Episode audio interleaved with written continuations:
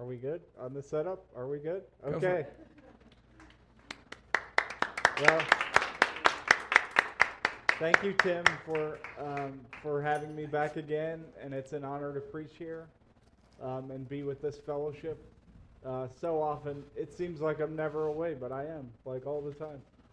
So tonight, we're going to be in Galatians 2, um, which was one of Paul's letters to the churches and the church in Galatia.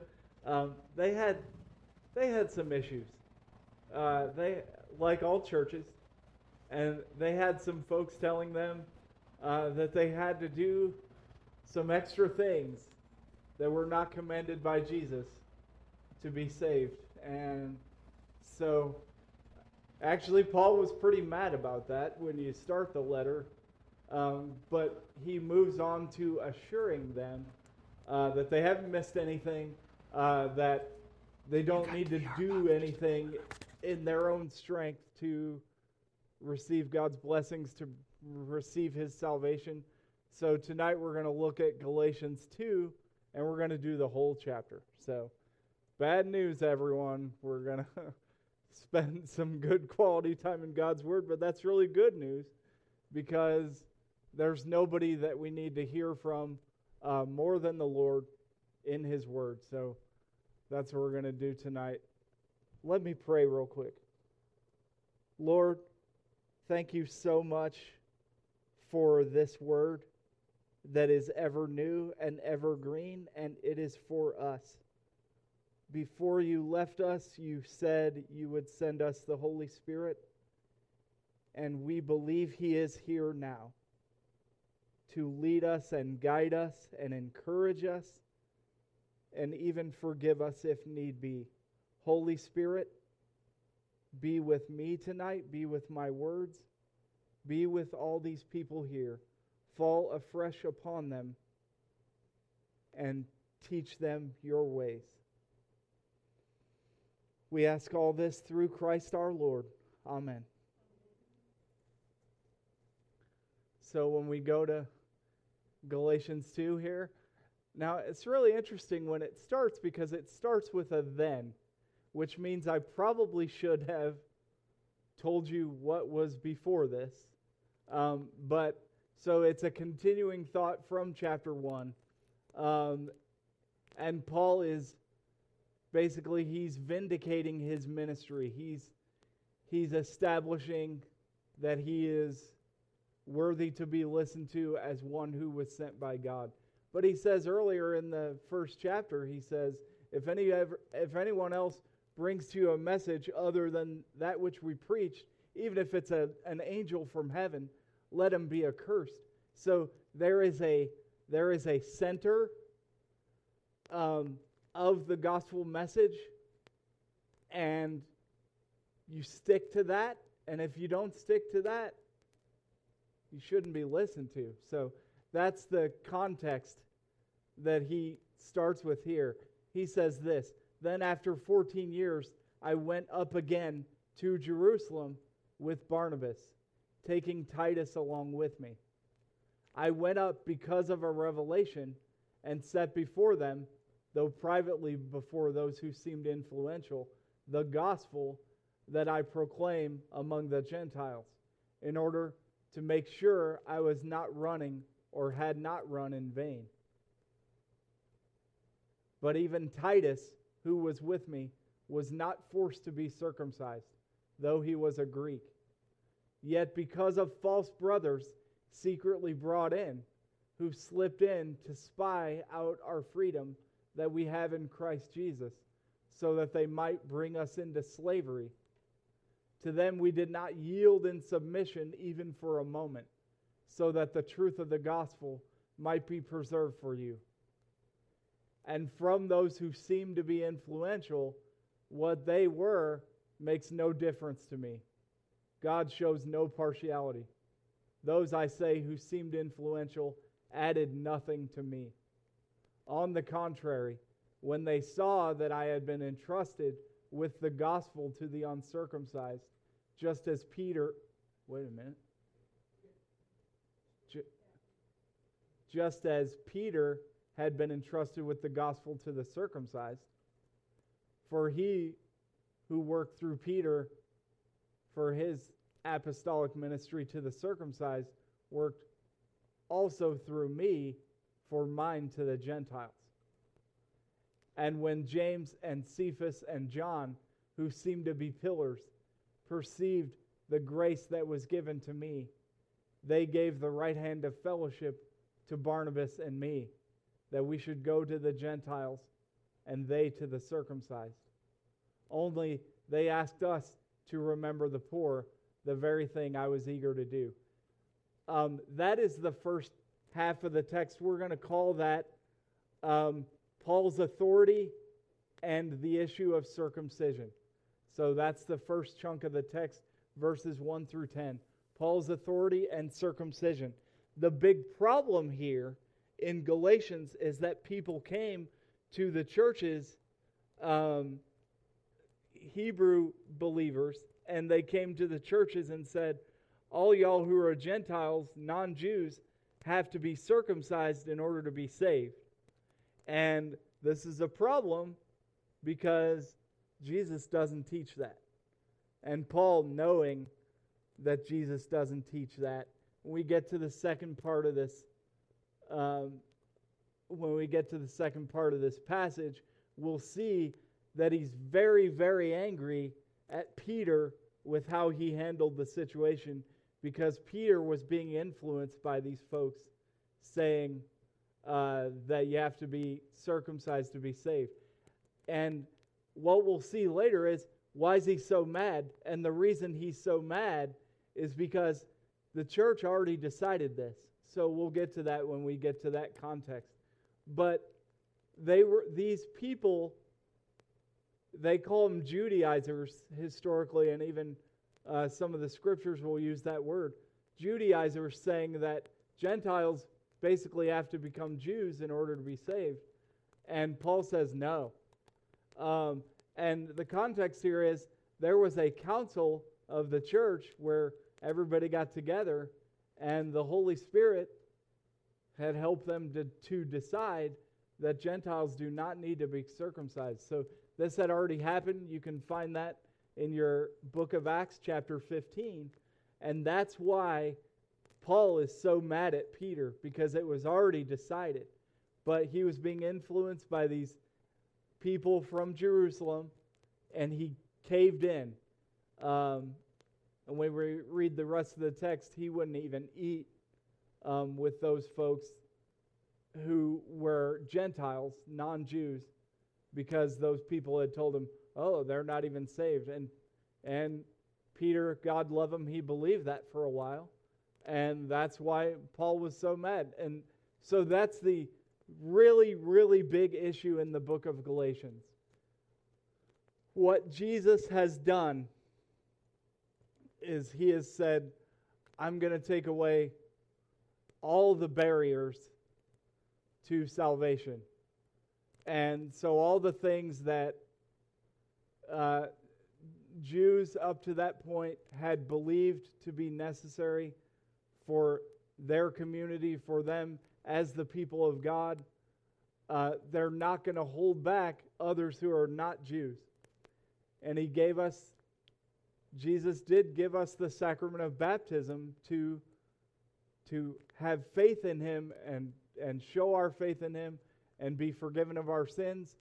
And that is what marks out the new covenant. It's not circumcision. So, in that way, they were treating circumcision like a sacrament. And it's not. It's not part of the new covenant, it's part of the old one. So it was given as the covenant sign to the people of God in the Old Testament and not in the new. And these people from Jerusalem were trying to say, oh, you need to do that in order to be in Jesus. And Paul's like, no. So let's continue with the second half of our passage. Um, but when Cephas came to Antioch, I opposed him to his face because he stood condemned. For before certain men came from James, he was eating with the Gentiles. But when they came, he drew back and separated himself, fearing the circumcision party. And the rest of the Jews acted hypocritically along with him, so that even Barnabas was led astray by their hypocrisy. But when I saw that their conduct was not in step with the truth of the gospel, I said to Cephas before them all, If you, though a Jew, live like a Gentile and not like a Jew, how can you force Gentiles to live like Jews? We ourselves are Jews by birth and not Gentile sinners. Yet we know that a person is not justified by works of the law but through faith in Jesus Christ. So we also have believed in Christ Jesus in order to be justified by faith in Christ and not by works of the law. Because by works of the law, no one will be justified. But if, in our endeavor to be justified in Christ, we too were found to be sinners, is Christ then a servant of sin? Certainly not. For if I rebuild what I tear down, what I tore down, I prove myself to be a transgressor. For through the law I died to the law that I might live to God. I have been crucified with Christ. It is no longer I who live, but Christ who lives in me. And the life I now live in the flesh, I live by faith in the Son of God who loved me and gave himself for me. I do not nullify the grace of God, for if righteousness were through the law, then Christ died for no purpose. Okay. So so the reason why it was possible for the people to get tripped up on this, for the Jewish believers to get tripped up on this, was that there were so many things in the Old Testament for the people to do. Direct commands from God, starting with the Ten Commandments, but there are 613 separate laws in what they call the Law of Moses from the Old Testament, starting with the Ten Commandments and going all the way down to what you eat and when you eat it and how many times you wash your hands.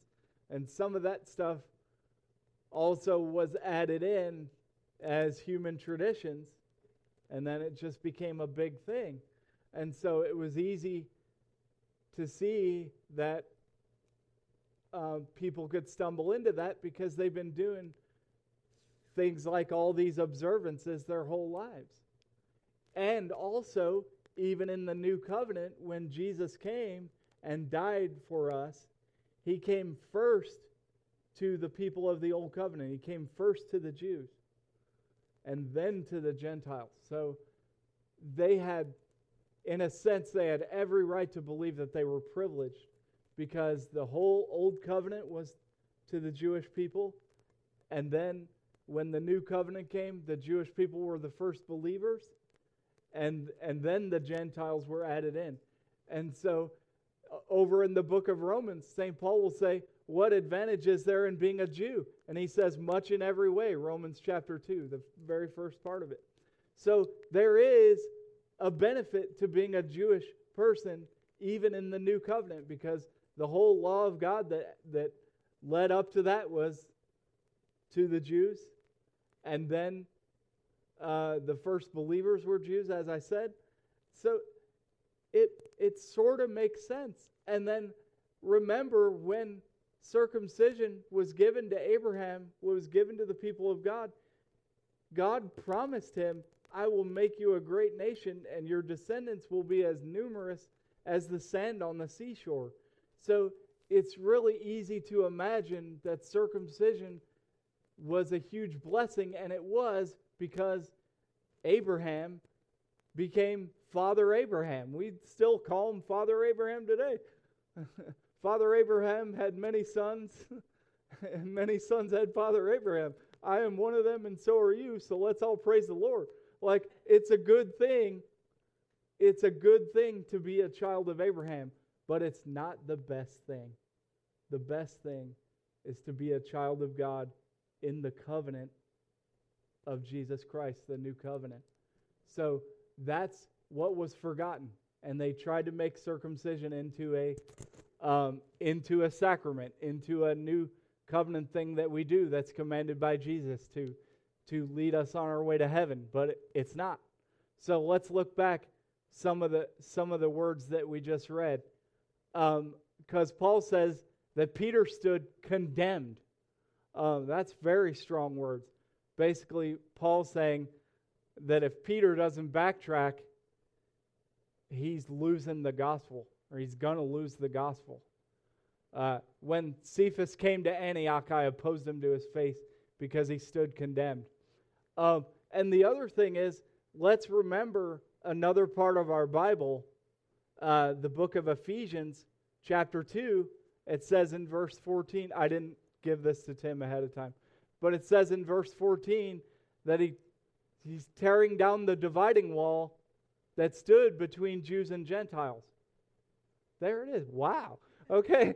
For he himself is our peace, who has made us both one and has broken down in his flesh the dividing wall of hostility. Can we keep reading right here? Is that possible? I'm doing two sermons today. Okay. By abolishing the law of commandments expressed in ordinances, that he might create in himself one new man in place of the two, so making peace, and might reconcile us both to God in one body through the cross, thereby killing the hostility. So, this is the context because in Jesus, the dividing wall between Jews and Gentiles is now broken down. And when Peter's not eating with the Gentile believers, he's saying that we're putting that wall right back up. Um, and in Jesus, there are no walls. He just told us that in Ephesians 2. So, Peter's trying to put the wall back up, and Paul says, You can't do that. There's no wall. Uh, remember, you, you might not remember this. If you don't, I'm going to tell you. That's what the preacher does. Uh, remember, in the, in the temple, there was one area for the Jews inside the temple, not in the inner, inner, inner area where the priests were, but pretty close, and then another area for the Gentiles. Um, and it was the court of the Gentiles, and it was further out. And remember, that's why our Lord was so mad in John chapter 2 when they were selling stuff in there, because it's a place of worship for the Gentiles. And he drove them out of there. They were selling stuff. It was like they're having Walmart there in the temple. Um, and you can't do that. So, uh, so that's the context there, even in Ephesians, where there was a dividing wall. There was a difference between us. Jews and Gentiles don't get along. They weren't even, the people were not even used to associating with Gentiles. They would become unclean in the old covenant if, if a, a Gentile entered their house. So when Paul is saying in both these places that Jesus on the cross is destroying the hostility, destroying the dividing wall, it's big. It means that people that didn't even eat together are going to be in the same church. They're going to be in the same family. The church is a spiritual family. Um, and they're going to be eating together. They're going to have parties together if you do that. I mean, okay, certain flavors of Baptists don't do that. I know, Jim, but they're, they're, they're, they're but they're going to they're to do everything together. They're going to be one people united in Christ. And this is what Peter is forgetting in this passage. So let's let's get to the next part of the sermon. But Peter has forgotten this. So he stood condemned, and then I don't have any words yet. Uh, bring me back to the passage. Okay, he separated himself, fearing the circumcision party. Um, when I saw their conduct was not in accord with the gospel. One thing I want to point out to you um, yeah, Barnabas was led astray, and the rest of the Jews acted hypocritically along with him, so that even Barnabas was led astray. I want you to notice, and if you have Galatians 2, if you have your Bibles with you, you can look at it, but he uses the word gospel three times. gospel. Um, uh, don't ask me the Greek, I just forgot it. But gospel is a very important word. Um, and in context here, it is the core of everything that Jesus teaches us. It's the message of Jesus. Um, and if he's, I do this with my students. I'm a high school English teacher, believe it or not. And if I say something three times, my students know it's going to be on the test. So, Paul is using the word gospel three times. This is on the test. the gospel is the good news of Jesus, centered around his life as God and man, his work while he was here, his death on the cross, his resurrection. That's the gospel. It's the gospel in the person of Jesus. So if you ever wonder what the gospel is, it's the good news about the person of Jesus who lived and worked and announced the kingdom and died upon the cross for us and rose again. That's it. We I mean, me and Tim, Pastor Tim could have a doozy of a theological argument later on about a whole bunch of different stuff. But if I had 30 seconds to tell you what the gospel was, I would say Jesus Christ, God and man, doing the work of the Father, coming to die on the cross, rising again. Done. If you believe that, if you trust in that, if you go back to that, we we talked in our song earlier about meeting Jesus. Let's talk we always talk about helping to meet Jesus for the first time. Well, you can meet him again if you already know him. I, I, I don't know about you, but I've gotten into some ruts in my day. Um, I've gotten into some sin ruts, and I've gotten into some forgetfulness ruts, and I've gotten into some feeling guilty for no reason ruts. We can fall into that even if we have believed all this time. And Jesus comes to me. I, I'm going to steal something I said in my previous sermon. He, Jesus comes to meet us. Remember when Martha, uh, no, Mary, at the end of John, came to find him. She had heard the tomb was empty and she ran over there. Who knows which Mary it was? It wasn't his mother, but it was the other one. and she came to see the tomb empty and she thought he was the gardener. And then she was sad at first, and he said her name, Mary, and she realized, oh, it's the Lord. Every time we get in one of these ruts, we can just pray and say, Jesus, say my name right now. Say the name that you gave me when you saved me. Um, and I'll turn around and I'll recognize you. Remember, again, I'm going all over the Bible today. But remember when the two guys were walking along the road to Emmaus in Luke 24. You don't have to pull that up, Tim. You can if you want, but they were walking along and they were sad because it was right after Jesus died. And of course, they were bummed out because they didn't think they were going to see him again. They, they either forgot about the resurrection or didn't quite understand it. And they're bummed out. And so they saw a guy, and they didn't recognize it was Jesus. And he was like, What's wrong with you guys? This is my translation, okay? What's wrong with you guys? And one of them goes, Have you not heard what has taken place in Jerusalem the last three days? What all things have taken place? Jesus goes, What things? It was so funny because, like, he is the things. Like, Jesus is. So, what things? And they're like, Well, we thought he was going to be the one to redeem Israel and da da da da da. And it says back there, beginning with Moses and all the prophets, Jesus unfolded to them the scriptures concerning himself. That had been the, Forget this sermon. That had to be the greatest sermon ever. And then they're walking along, and later on they say, Did our hearts not burn within us while he talked to us on the road? And then he, Jesus, remember, he, he acted like he was going on further, you know? And they're like, no, man, come with us, stay with us. And when Jesus broke the bread, which we're going to do in a little bit here, when Jesus broke the bread, they recognized him. So when we get in our ruts, we can ask Jesus to say our name and recognize us, and we can recognize him. Sometimes the storms of life, Jesus gets hidden from us.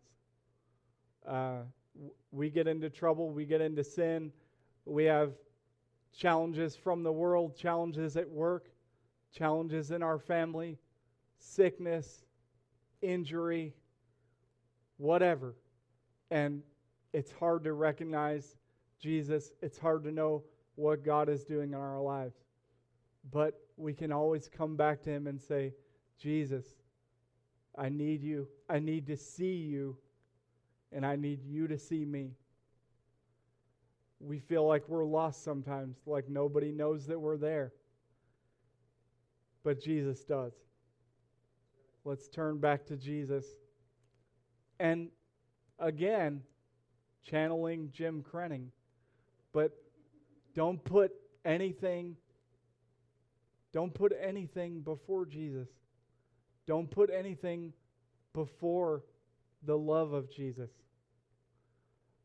Um, there's a religious order um, that serves in the, the Catholic Church.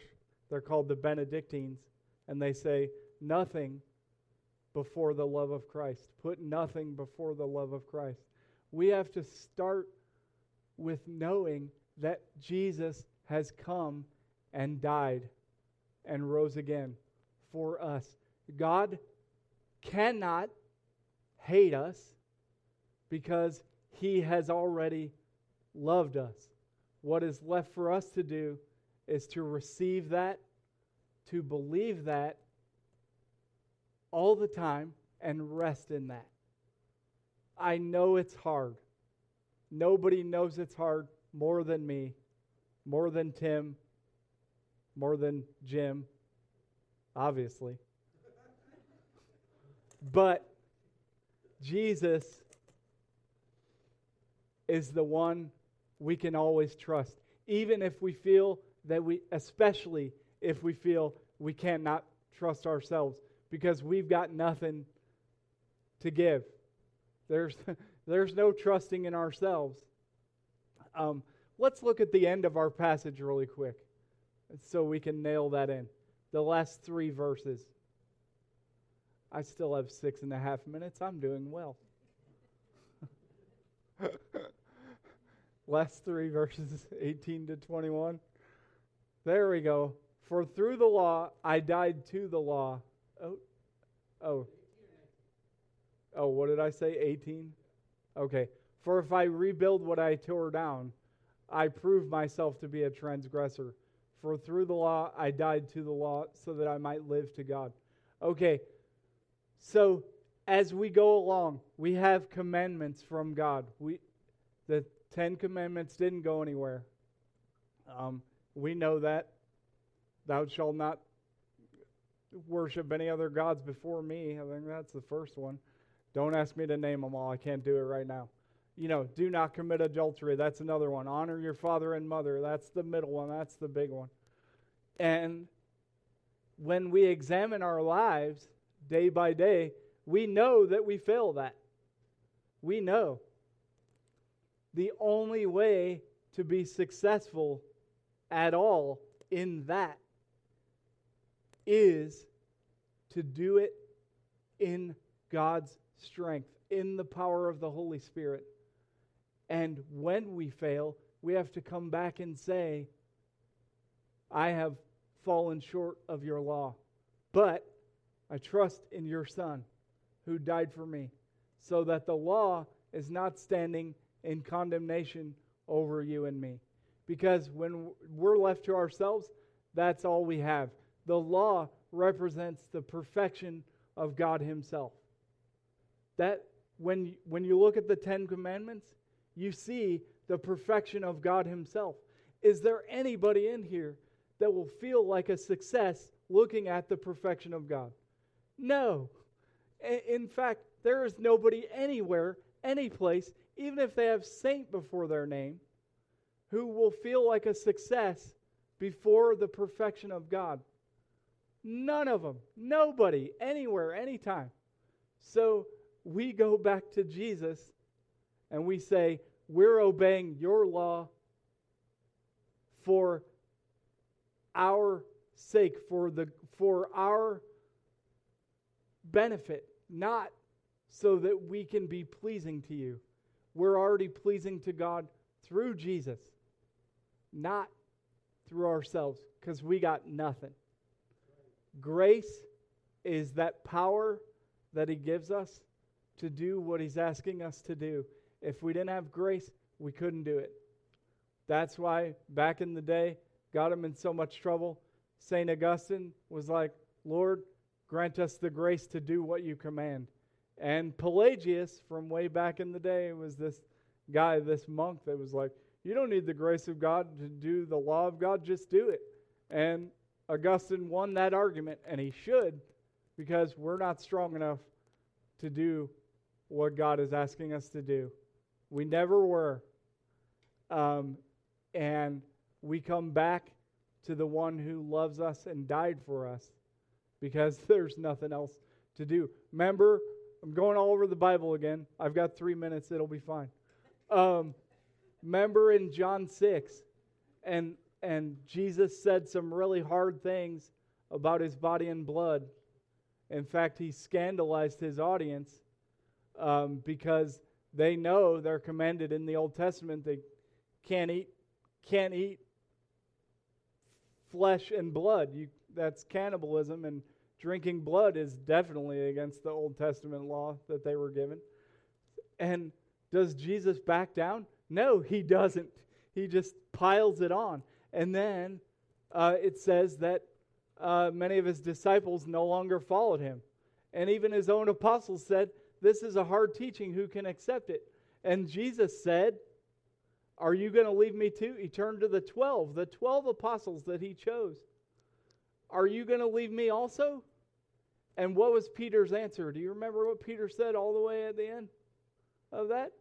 He said, Lord, to whom else shall we go? One of the good things that God does us for us sometimes, I'll do a sermon on this passage some other time. I promise. I will uh, one of the good things that God does for us a lot of times is He brings us to a place where we don't have a choice. We either trust in Him or we just, I don't know, maybe we die, but He's holding us in being. So I guess we don't do that either. Um, we, we trust in Him or nothing.